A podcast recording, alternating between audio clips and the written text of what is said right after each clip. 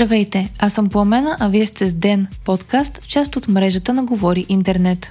Днес ще чуете кои партии ще подкрепят кабинета на Мария Габриел, срещата на Г7 и какъв е новият грандиозен план на Китай. Петък, май, 19 ден експертно правителство с приоритети бюджет, инфлация, цени, както и съдебна реформа с промяна в Конституцията. Така описа кандидат министър-председателят Мария Габриел кабинета, който ще предложи. Вече е ясно, че ДПС и има такъв народ ще подкрепят правителството, предложено от Габриел, като днес тя заяви, че допуска в него да има и министри предложени от тези две формации. По нейни думи предстои да се обсъждат имена, които ще бъдат обявени в понеделник. Структурата на Министерски съвет ще остане същата. Общият брой на депутатите на ГЕРБ, СДС, ДПС и има такъв народ е 116 и не е достатъчен за избирането на редовно правителство. Кандидат-премиерът на ГЕРБ призова останалите партии, особено тези, които искат конституционна реформа, да застанат зад първия мандат. Лидерът на ГЕРБ Бойко Борисов подплати призива на Габриел и с заплаха. Той заяви, че без правителство няма да има бюджет. Борисов се аргументира с това, че бюджетът се работи от мнозинство и това е отговорност на всички партии.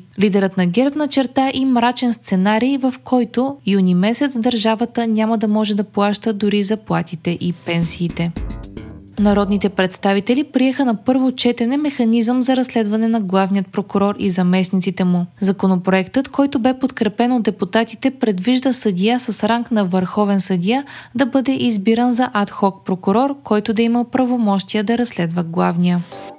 Лидерите на държавите от Г7 се обединиха около решението да затегнат санкциите срещу Русия и да продължават да подкрепят финансово Украина, пише Reuters. Срещата на върха на най-богатите демокрации в света се провежда в Япония, а към лидерите на САЩ, Германия, Великобритания, Франция, Канада, Италия и Европейският съюз се очаква да се присъедини и президентът на Украина Володимир Зеленски. Сред основните теми на срещата се очаква да бъде и Китай и по-конкретно економическите отношения отношения между Запада и втората най-голяма економика в света. В същото време президентът на Китай Си Цзинпин обяви грандиозен план за развитието на Централна Азия, съобщава Reuters. От инфраструктурни проекти до засилване на търговията, планът предвижда Китай да заеме нова роля на лидер в региона, който традиционно бе в руската сфера на влияние. Китай ще координира стратегии за развитие с Казахстан, Киргистан, Таджикистан, Туркменистан и Узбекистан и ще промотира модернизация организация във всички тези държави. Анализатори определят това като силен и навременен ход на Пекин, в момент в който Русия води война и е притисната от економически санкции,